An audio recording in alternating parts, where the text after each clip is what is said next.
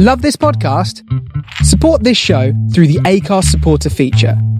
It's up to you how much you give, and there's no regular commitment. Just hit the link in the show description to support now.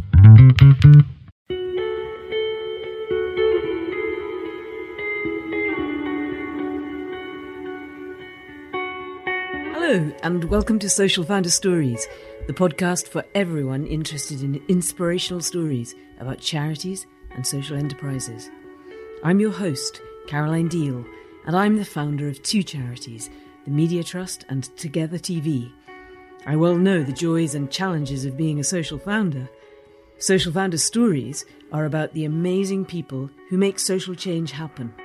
People who use their passions, skills, and entrepreneurial drive to make a difference and to make our world a better place. You'll hear about what makes social founders tick, how they create impact, what they struggle with, and how they overcome their challenges, or not in some cases. Social Founder Stories is brought to you by the Social Founder Network in association with CIVA, the Centre for Innovation in Voluntary Action. You can find out more about CIVA and support their innovative work at www.civa.org.uk. How often we hear in social founder stories that our guests were activists and founders at the youngest of ages. Our guest today, Neil Jameson, CBE, when he was a primary school kid, he organised what he would now call a citizen's action to protest against the stopping of free milk for primary school children. Many years later, Neil Jameson went on to found and run Citizens UK, the charity that first campaigned for the living wage and brought the concept of citizen organising to the UK. Neil has been named by The Guardian as one of the top 100 public servants in the UK. He's also an honorary fellow of Queen Mary University in London and an honorary doctor of the Open University. Neil is a recipient of the Albert Medal from the Royal Society of Arts for reviving the tradition of community organising in the UK and promoting the common good. Prior to founding Citizens UK, Neil, you worked for the Children's Society Correct. and Save the Children, as well as Coventry and Somerset local authorities. I've followed Neil's journey over many years now, always inspired by Neil's dedication and impact and innovation. So I'm really excited to hear your story, Neil, and welcome to Social Founders. Thank you. Thank it's you. a privilege Good to have you on the show. We're going to go back to how you started Citizens UK and what mm. made you want to start it. But can you just tell our listeners a little bit about what it is, first of all? Sure. And then we'll go back to Okay. your founder journey. Which, as you know, is never quite to start Citizens UK. It's a it's a journey which starts in a different way and ends up with a vehicle, which is now called Citizens UK. It's a charity company limited by guarantee. Uh, it wasn't the original name either. The life of the organisation started in 1988. The charitable objective has changed with the times, I think, and it's often not known the purpose of Citizens UK. We often call troublemakers or campaigning organisation. The charitable objective, which I drafted with the help of the Charity Commission, who were very helpful at the time because we're a one-off, which is to uh, work with and support the development of the people of the United Kingdom to participate in public life. And the second objective is to strengthen the groups they come from. So we're bound in with institutions, Yeah. and we're a v- very big alliance now, a diverse alliance of mosques and churches and synagogues and schools and refugee groups and LGBT groups and so on. But you've got to be a group. and I'll explain why along the way. Uh, but participation. Participation is critical to the human condition, I think. And it's even more important now when people are so turned off the vehicles that they think they have for participating. But that's our purpose: is to get people to participate, to teach them and give them the tools to participate in public life in many different ways, but also to strengthen the groups they come from. Because all of these groups, in my experience, which have a, a general charitable objective of the common good, Yeah.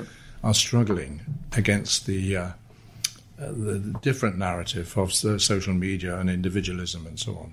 And lack of time. Lack of time, too busy, and the whole point about these groups is they have involve lots of people, And the human condition is perverse. Mm. And in any church or any mosque or any group, voluntary association, there mm. are eccentrics and what have you. Mm. It's good for us to work with a mix of people, but it feels easier these days to just work on your own in front of a computer screen, press a button, and you think you've done something. You haven't, in my opinion. You've done something, you pressed a button, but basically it doesn't change anything thank God we live in a democracy which is vulnerable to large numbers of people being well organized, having a, a clear objective, raising their own money, uh, and coming up with something which is not going to change the world dramatically, but will change things for many people. in A, which no one else can. So the old power of social organisation, bringing people together. It's not a new idea. It's just that people are not participating. Their faith in politics is declined. We've been going for 30 years, so it was pretty good when we started, yeah, but boy, yeah. currently today, politics is not seen as a vehicle to change. It's seen as something which people despise in many cases, which is why it's easier to have fun, watch something, and watch, uh, watch, watch, the, watch people doing stuff. That's why Love Island is like the, the alternative yeah. to going to a room, often cold room, few people, some chairs, hmm. flip chart and saying, okay, guys, what are we going to do about this? Mm. The drug dealers on our street, mm. the hmm. pub that sells alcohol to kids, uh, the fact that streetlights have been broken forever, the knife crime on our street, which is threatening. So, does, does, Citizens UK do quite a lot of local campaigns then? Yeah, because I, I think of you, the amazing, huge yeah. campaigns, which, yeah. which I hope you'll talk to us about in sure. a minute um, are very much part of your brand. But it's interesting what you're just saying there that you very much enabling and encouraging people to take action locally. Yes, I mean, sounds a little bit patronising, but it's like learning anything. I think firstly we have to build the organisation. So the, the we'll talk a bit about power because that's very important to uh-huh. the philosophy I have learned, the tools I have learned. If you haven't got power, then you've got to limit your ambitions, certainly. But the more power you have, which is the more people in relationships with the same plan, then the more ambitious you can be. But basically, when we're invited to organise in a new town or area, which we are now increasingly, yeah. it's best to start with the local issues, the very local issues. This, uh, we often start if we get, I don't know, four institutions in a small neighbourhood mosque, church, school, uh-huh. trade union branch. Bring them in the same room. So, okay, what have we got in common? Ideologically, nothing. Uh-huh. But actually, everything, if you look at the patch, the neighbourhood is what we have in common. So, what can we do about the neighbourhood? What's it like living here? What are the pluses and minuses? Quite quickly, yeah. somebody comes up with the post office is closing. Uh, we got no coffee shops or something, or uh, the, the, nobody's trimmed the trees, so they're overhanging the road and it's dangerous. Often, it's an issue of safety. Yes. Uh, street lights broken. Yep. Dog mess. We've done lots of dog mess actions. It's, really very earthy. On the surface, quite trivial things, yeah. which then lead to that's right bigger things. I mean, these days, suddenly with with uh, the problem with the cuts, of course, have led to more serious things: nurseries closing, old people not mm. getting the social care they used to have. Mm. So we tend to get escalated quite quickly into issues. If you want to develop people's horizons, you start with things which are relatively local, mm-hmm. which are specific issues like get the lighting improved, yeah. get the lighting mended, because you can see if you've done it or not. It's very important for the people that have the courage to participate and go to the demonstration that we can see you did this, yeah. you changed things, you spoke well, you got the mayor to agree to something. And so we do a lot of the pattern for learning in citizens is we call it's a, Greek word praxis, which is uh-huh. um, research, if you like, yeah. action, and evaluation. Most people don't do the action; they do lots of research. Then they don't know what to do with the information, and they rarely evaluate. And you use the community organizer model yes. still, do you, all the way through? Totally, yes, yes. Do you want to tell us a little bit about what that is and how you came across it? Because I, I read a story that you'd gone on a Churchill Fellowship. That's right. You need to look for opportunities as you're getting older.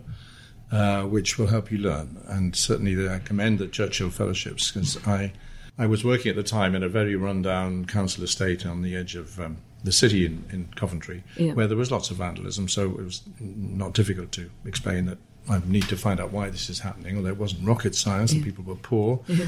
uh, the housing was crummy, the facilities are being closed down. So went with that cause. So I had the chance to go to the States and I saw these magnificent, unique examples of large numbers of people who happened at the time to be Christian, but that didn't really matter because they weren't talking about Jesus or uh, salvation. They were talking about uh, stopping the airport expansion and bulldozing the houses that were lived in by poor folk from demolition without any serious alternative ah. housing. They were doing all sorts of things which we would call campaigning, I guess, here. But I was interested in why and how they were managing to do it and why there were so many people there. And some of them were middle class and some of them were poor. But they were there. The public action was well timed. They always had the media with them. They did something. They got in the press. They met with the mayor. They negotiated and mostly came up with some sort of compromise. And then were these the community organisers? Were they branded? Were they called community organisers? Well, there would be a community organizer, one probably, one person behind that. These would be people from the churches in that time, the Industrial Areas Foundation, started by a guy called Saul Alinsky in the 30s, and he Very was a famous, criminologist yes, and yes. quite famous, and Yeah. uh, Hillary Clinton knew about him. Obama Yeah. was a community organizer, coming out of the same stable. I trained with Obama when Oh, did you? I went there for 10 days to do the same training we run here three Right. times a year. And did you think at the time that this man There were 60 of us on it. He stood out because he was young and keen and tall? and tall. uh, and actually, if you've read his Tales of My Father Yes, book, he talks wonderful. about two chapters on his experience of community organizing. He met Michelle and stuff, and she fell in love with him when he hung his jacket off. It's in the book. Yeah. Uh, with a flip chart and a pen where he's writing up the difference between the world as is and the world as should be. We still do that. That's part of citizens training. How interesting. Because the purpose of organizing is to help people move from the world as it is to the world as it should be. So you went over to the States, came across this movement of community organisers, Yeah. and felt there was something happening there that wasn't happening in the UK. Is that is that am That's I correct, Yeah. yeah. Yeah. So then what happened? You came back and Well, I came back. I wondered at one point whether the Children's Society, a big NGO, could basically organise in this way. But the link with royalty meant that basically they couldn't do very much that was radical. they couldn't campaign. They couldn't campaign uh, without the permission of the palace, Yeah. effectively, and uh, that's that's a choice you make. But basically, uh, I concluded that we needed a new organisation that was focused particularly on this model of organising, which is called broad-based community organising. Right, right.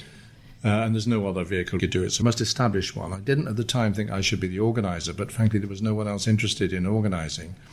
Uh, and I was blessed by meeting um Eric Adams, who was at the time the secretary of the Barrow Cadbury Trust. I am a Quaker, which is not insignificant because so are they. That's their roots. And that was critical Yeah. because I had to have a funder to leave the job. So, firstly, we built, Eric and I, a little board of trustees, got to then what was then called the Citizen Organising Foundation, registered with the Charity Commission.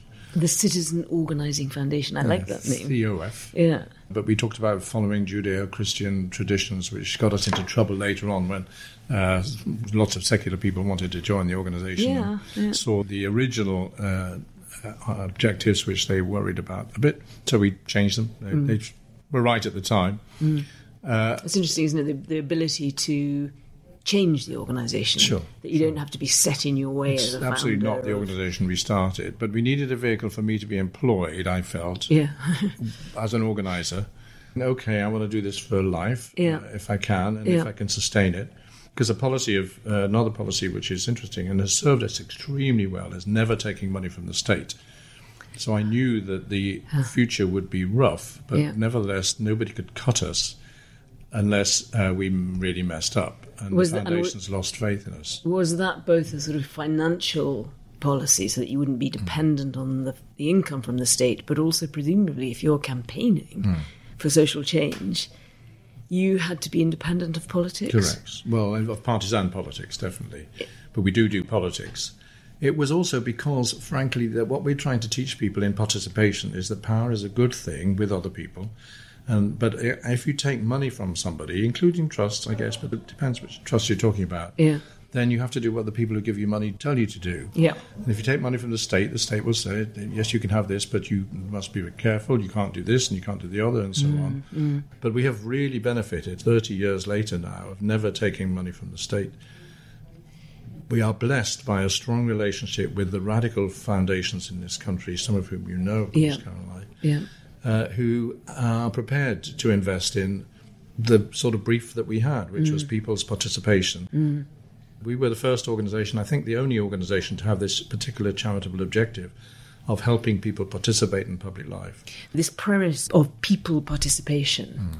and social action and engagement is, is so exciting. Tell us a little bit more about how you used your board and your own personal brand to build up that confidence in what you were doing, mm. being Yeah. able to raise the, the, the money and, and have the impact. And then I want to hear about the campaigns that you've Okay, done as we'll well, come to that. because they're so exciting. Well, the American the Industrial Areas Foundation have been great friends to us. We are still in partnership with them 30 years later, and we follow the same curriculum effectively, uh, uh, the same methods Right. effectively. The Yeah. tools for community organising are, we think, universal. yes. Uh, and so there was a condition that the board members had to go and do a 10 day training with Huh. someone, as they did with Obama, where they also were imbibed by, they were, in, they, they were challenged by uh, the teaching that there is there. So you sent them to the States to do the Yes, training? yes. So Cadbury, Barrow Cadbury provided for uh, about seven of the board members, including Eric Adams, the opportunity to go. The Industrial Areas Foundation were very gracious and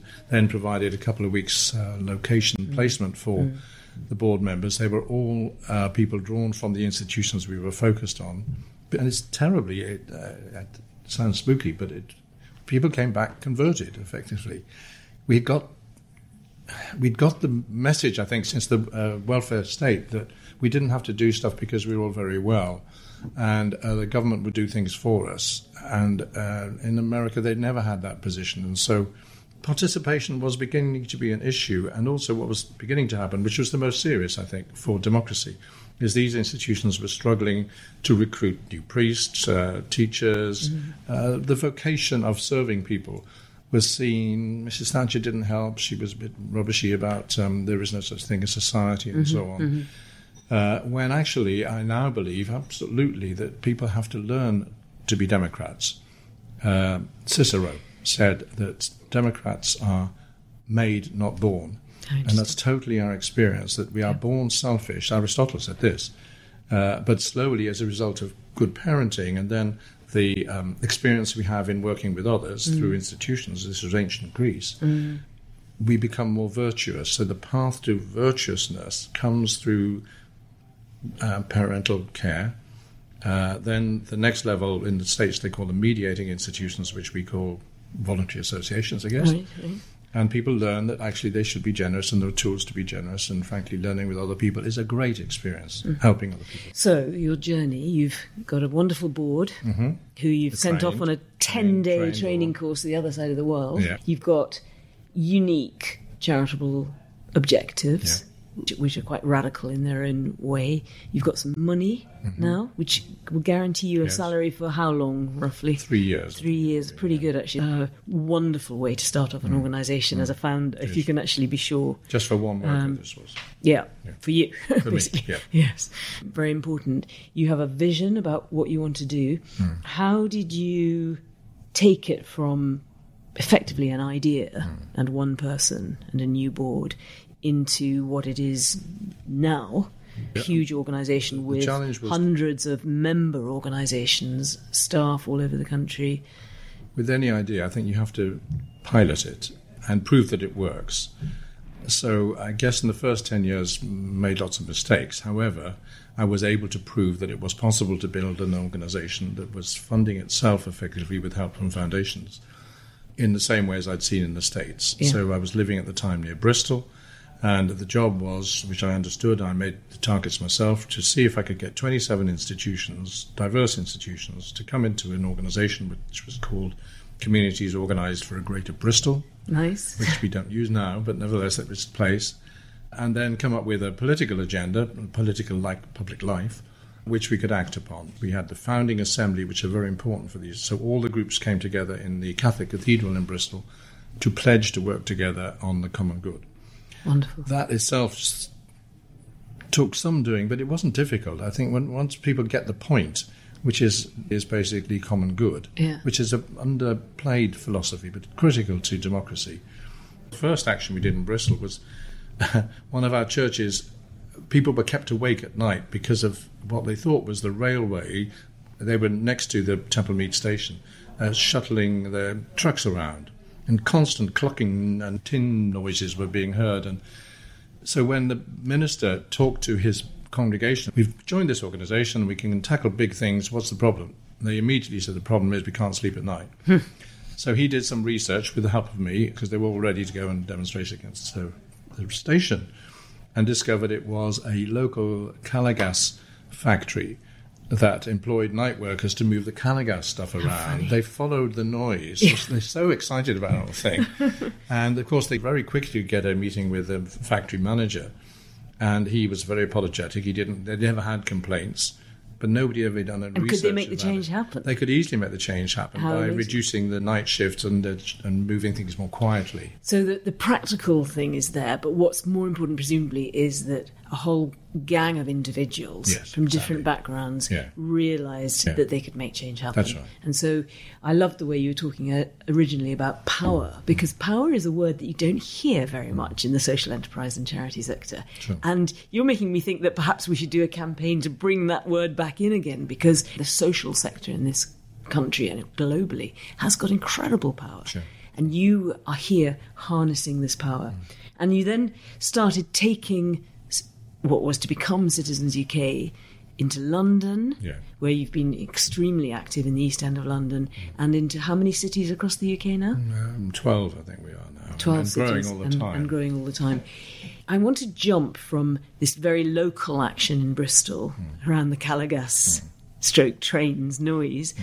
and how you've empowered those citizens to the campaign that, from my perspective, put you on the map big time, which was the campaign around the living wage.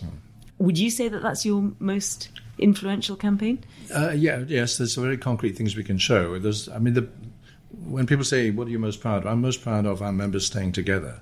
Oh, interesting. Because without the vehicle for the power, we wouldn't be able to do it. I was invited to come to East London after the Bristol experience, four Yeah. years on.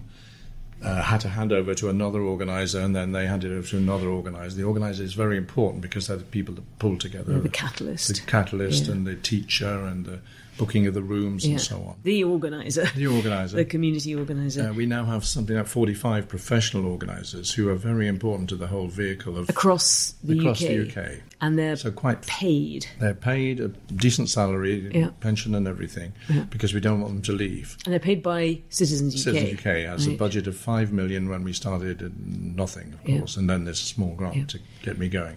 So you, you up sticks and left Bristol, moved with the for family. The family didn't. Uh, it didn't suit them to leave. The children were taking hmm. exams and so on. So I commuted for seven years.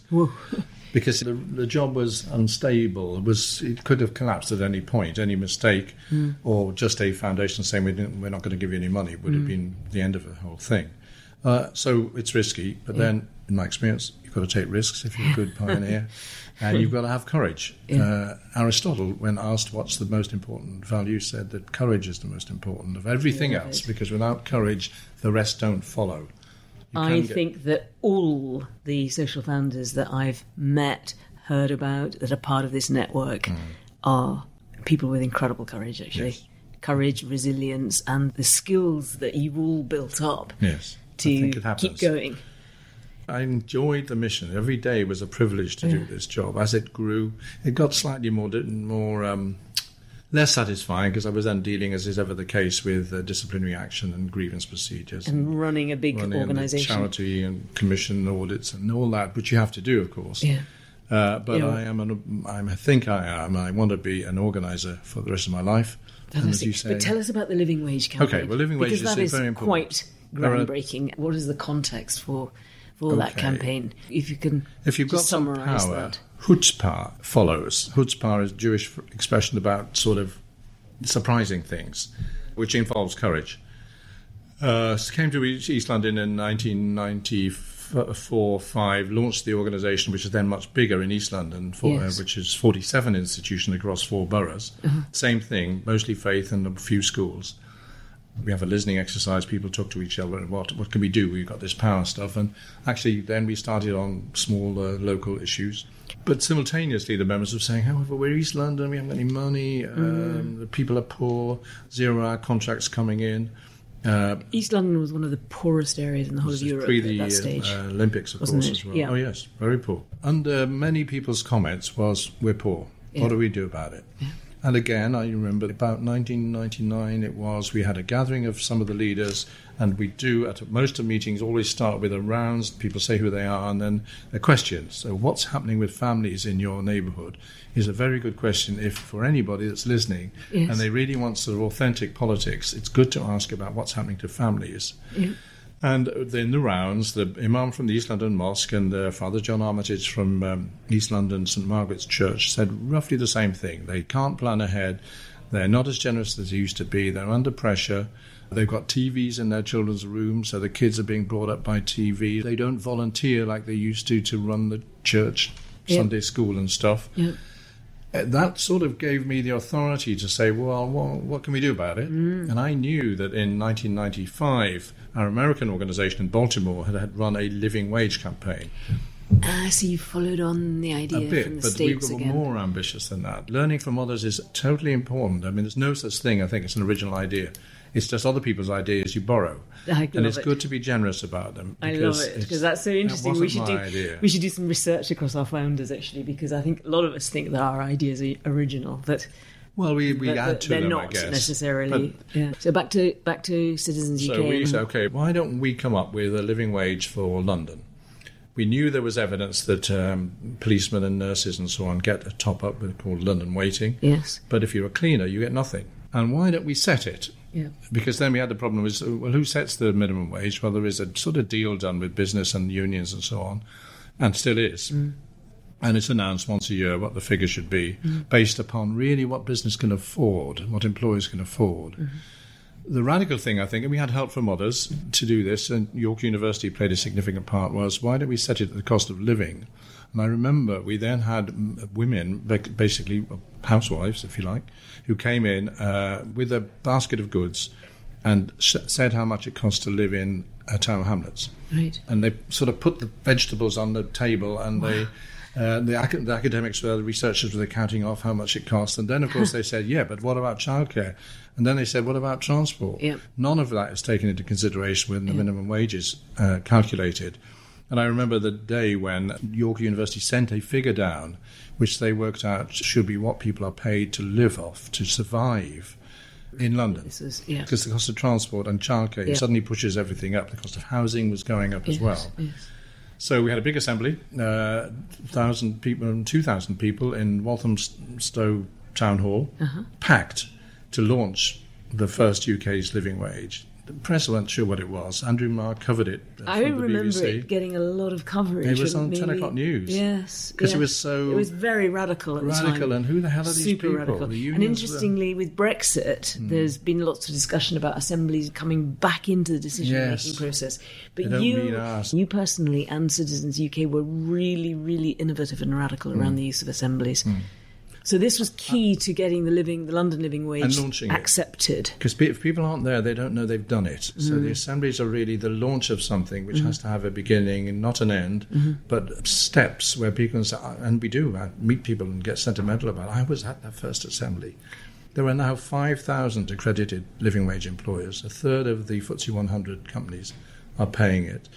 I am now spending time with uh, others outside this country to launch a global living wage initiative How wonderful. where there will be a world body that works with others in, at a country basis to, that come up with a figure in the same way, using the cost of living. Mm. It's voluntary. If you haven't got the money, you don't have to pay it. But we certainly question employers when they say mm. we haven't got the money because our shareholders don't want us to do this. In the early days, we then purposely chose strategic targets, which involved turnout, uh, health service first. So we took on the hospitals. So we mm. launched it, got some publicity, and then said, okay, who's going, who are we going to f- persuade, not force, to pay it? Who's got the money?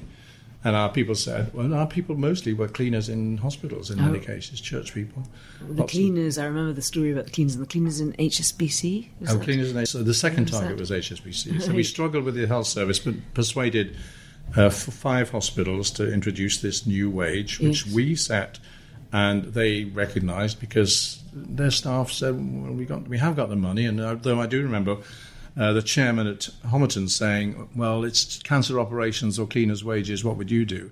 Unfortunately, we had a very good Hmm. How- Catholic nun. She said, "We do both." Fantastic. uh, and um, people were, you know, with her. yeah. But the second target was obviously to take on the bodies that had the money. So we had a four-year struggle with HSBC Bank where we bought shares in the company. We did all sorts of amusing, teasing actions which people loved, although HSBC didn't particularly. Uh-huh. To the credit of the chairman, Sir John Bond, he met with us.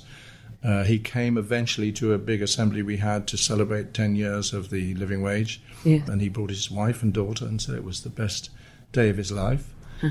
Uh, he's multimillionaire. He was paid two million pounds and uh, was an East Ender. And John, Sir John Bonds basically said, "He's with us. We give lot." He said the banks give lots of money to charity, and the bishop said, "Sir John, we are not interested in charity. It's justice we want." Wow! So you really tapped into the power of the faith groups as well on this one, and the media as well. You'd be very good at getting, very doing, creating stunts century. effectively. Yes. The assemblies, the stunts, the fact that you're bringing together communities that the Yeah. media normally portrayed as fighting with each other. Yes. You brought those communities Yeah. together, Yeah. and and very much the seeing is believing strategy as well. Then Indeed, and of course, all that? of them involve people. So we don't really produce reports because they involve researchers and they have their place. But mm. we do public assemblies, public rallies, public what have yous. I mean, we then went from there. Uh, Living Wage produced an, a whole series of other challenges for us because we discovered a lot of workers were here with no papers, uh, which is where the Strangers into Citizens campaign came from. And we had 20,000 people, this was 2006, rally in Trafalgar Square, the biggest rally ever in this country in favour of giving people what the press called an amnesty. We called it regularisation because the word amnesty is a bit toxic and people don't like that if people have been. Uh, it's better to sort of talk about a one off regularisation. Boris Johnson 100% supported that. And this is you said it's called the strangers into Strangers into Citizens was the, so each campaign strangers into citizens. Yes, yes. uh, which was to ask for these people to be allowed to stay, uh, uh, go on a pathway to citizenship. Thousands benefited from that. If you look at the record of what happened, uh, there was never an amnesty. It was below the radar. I can say now, in all honesty, Yeah. it's definitely happened. Uh, uh, so, asylum seekers whose papers got lost were given the right to stay. Mm-hmm. We were at the time were working with lots of uh, Zimbabweans and lots of Chinese folk. They all got the permission to stay. There was a you- sort of clean-up. You hugely impacted people's lives, haven't you? With the living wage, with with the ability to get papers, and then the refugee campaign work that you've done as well. It continues. And Yes. it, I, I wondered, are you working in schools? Yes, yes, lots. Because presumably influencing young Yeah. people at that early stage. well, it's, so I, as you hear, we mostly started with faith, but Mm. very quickly discovered, of course, the energy that young people have, which Mm. tend not to be in faith institutions apart from Islam. Uh, and so went to schools, recruited schools, primary school, give me a primary school any day. and you part of the curriculum. Um, well, never work. quite have been. It's really required. uh, I wouldn't say eccentric head teachers, but courageous head teachers who know that they've got to do SATs. the results matter, but also how are they going to develop these children as all rounders? We played a significant part in the citizenship curriculum. You may remember that Well- Ber- Bernard Crick. I do remember that, but what's left of that? Oh, now? nothing. No, it was exactly. abolished. So Uh, how do you get? How do you work in schools now when there isn't that saying, space well, we, we, that was a big hook for us to hang it on. And uh, Bernard Crick looked at our work, and we were in the original report as a vehicle to use if, if schools wanted to yeah, join. yeah. Uh, but there is still the challenge for, particularly sixth forms and so on, is they want to produce an all-round young person who are very keen on politics initially, or the vehicle of politics, and mm.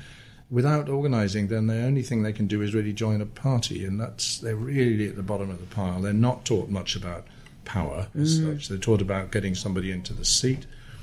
Uh, so, as I say, primary schools. We've got lots of primary schools in membership. We have growing numbers of secondary schools and sixth form colleges joining. Mm. Some student unions join, but they're very flaky because the turnover's so high. So a school joins, they pay. They pay, yes, They pay, everybody and then pays. their their students or even their teachers or their cleaners can come along to meetings and right, assemblies, and yes. so So that's how it works. meetings. I mean, life is all about meeting rather than meetings. Yes. Uh, once, so the vehicle for organising we call a one-to-one, which is basically what we're having here. Uh, Other people may hear us, Uh-huh. Yeah. which is a relational meeting. Yeah. And we encourage all our members to do relational meetings with their neighbours, their friends, their kids, particularly when we don't know each other very well, and then with people outside their institution. So you are becoming like the web like of to, society, yes. the, the, One of our the mesh underneath it is all. reweaving the fabric of society. Oh, I love that reweaving. Yes, reweaving because it is fracturing, and it was fracturing. It is almost fractured now with the appalling Brexit saga that we have all lived through. Yep. Let's come on to you again as a founder. So you talked earlier about how you didn't particularly like the change in your role as you're having to run a mm. bigger and bigger and bigger organization. Um, a lot of our founders, interestingly, talk about it being a very lonely job and finding it hard sometimes to find the personal support and the personal resilience to keep on going and also to learn delegating skills and things like that. Have you got any tips for those challenges? I mean, did you ever feel that? Did you ever feel that kind of you were on your own there? I, I imagine it doesn't sound like you Not did. particularly, No. no. I mean, I'm gotta- blessed by attracting very good colleagues, m- much younger than me. Yes. Uh, frankly, I, at the time, I purposely targeted the young people that would normally have left uh, Oxford and Cambridge or Uh-huh. LSE and could have potentially been members of Parliament. An or go to the strategy. city. And, and part of that thinking was why should the City of London and uh, Westminster get the cream of the cream Yeah. when civil society is the most important institution of them all? And civil society is poorly served by professionals if they're poorly paid, they don't stay very long, and they move on. We need the very best in civil society, and, and frankly, citizens And was how- able to recruit them. By offering better s- salaries, salaries, or some security, but more the excitement of the chase, effectively. Yeah, yeah. The task, the mission.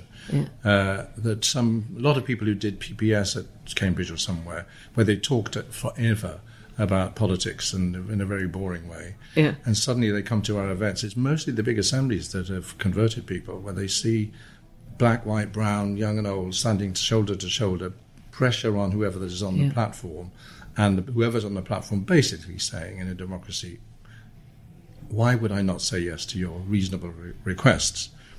So Uh, really which- inspirational these these the assemblies. assemblies have yeah. been fantastic, and they've Yeah. recruited for us well, and they're polite, and there's no heckling, and basically we give garlands and flowers and so on.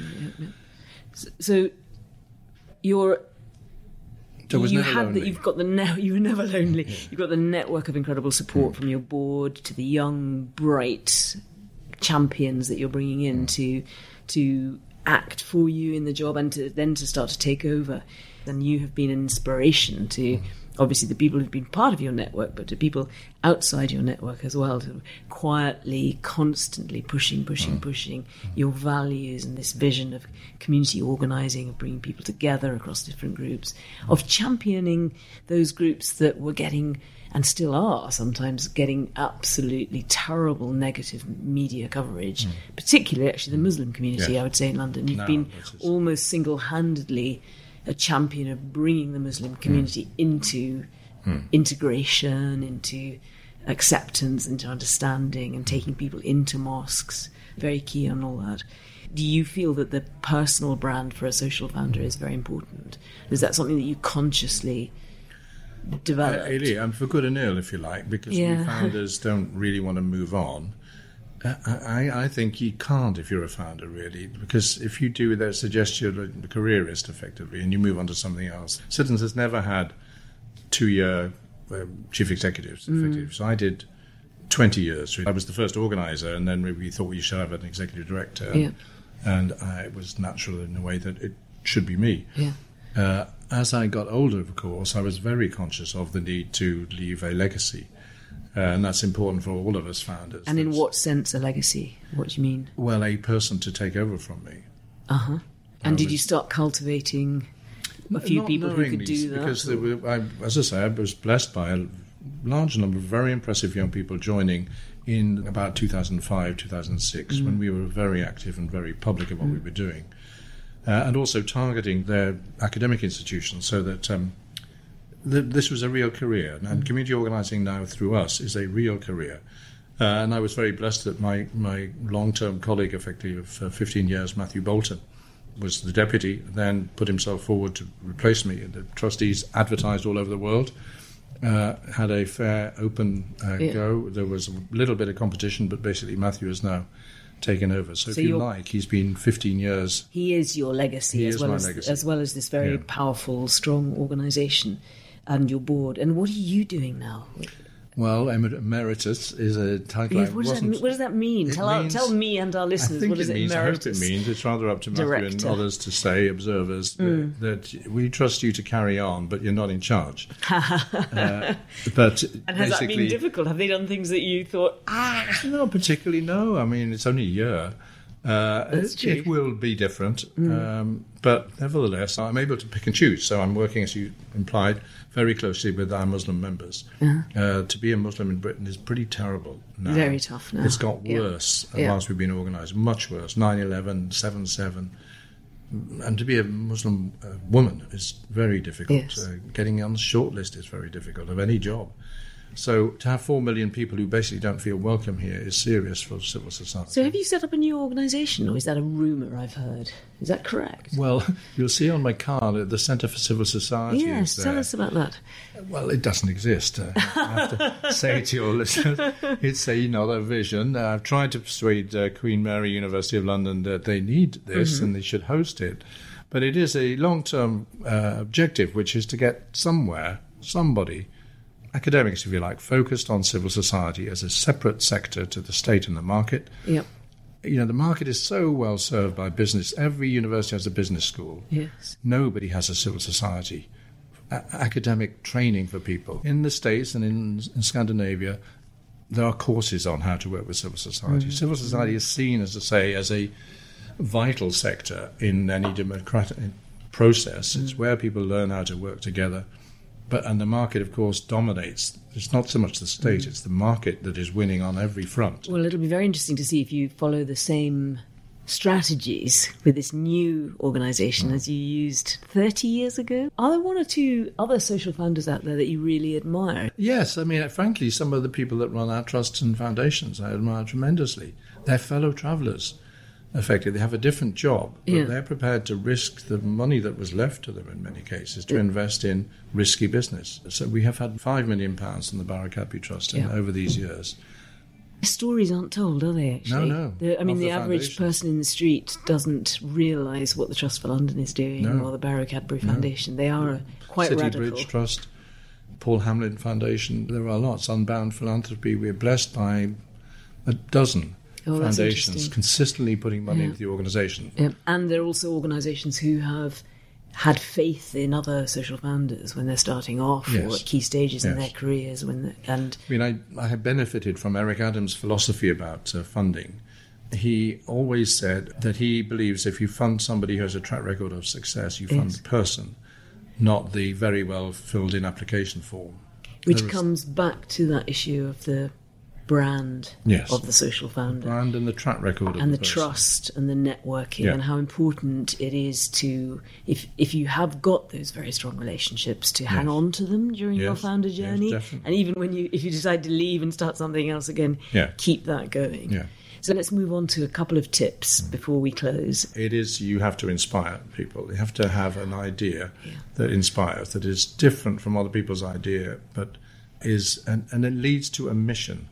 I'm very proud when I hear major corporations now saying living wage is a mission. They're part of a mission, which is to pay people more money than they have to pay. Huh. And that's major corporations. I heard the City of London, who were initially very reluctant to pay the London living wage, but are now champions. That's they want the square mile to go totally living wage. That living wage legacy you've left is just amazing. So mission is important because it has, it's always been important. Mission and inspiration. Inspiration. Lead by example. Uh-huh. Uh, the chief executive who stays and sitting in front of a computer will never get anywhere.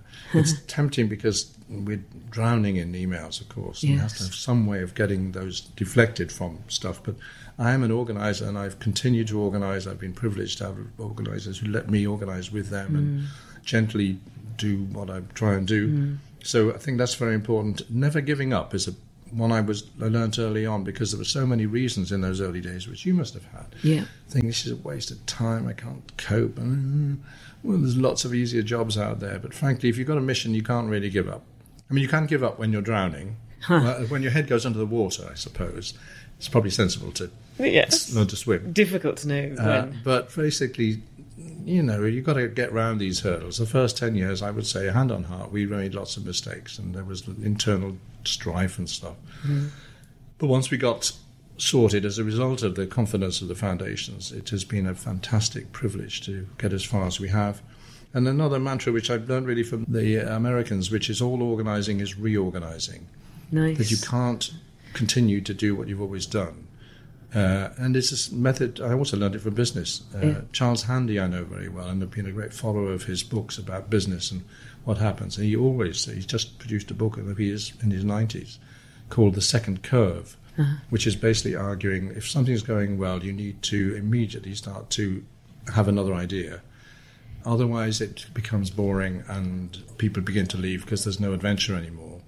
So you still want to, you still have a goal, the same goal, but all organizing is reorganizing, and that means changing what you're doing. a lot of the founders that we work with have that as a real dilemma. Hmm. Are they, you know, should they be constantly innovating, changing, taking on these second curves, Hmm. or should they be focusing more on the one way of doing things? And I think that is a real conflict of interest. Yeah.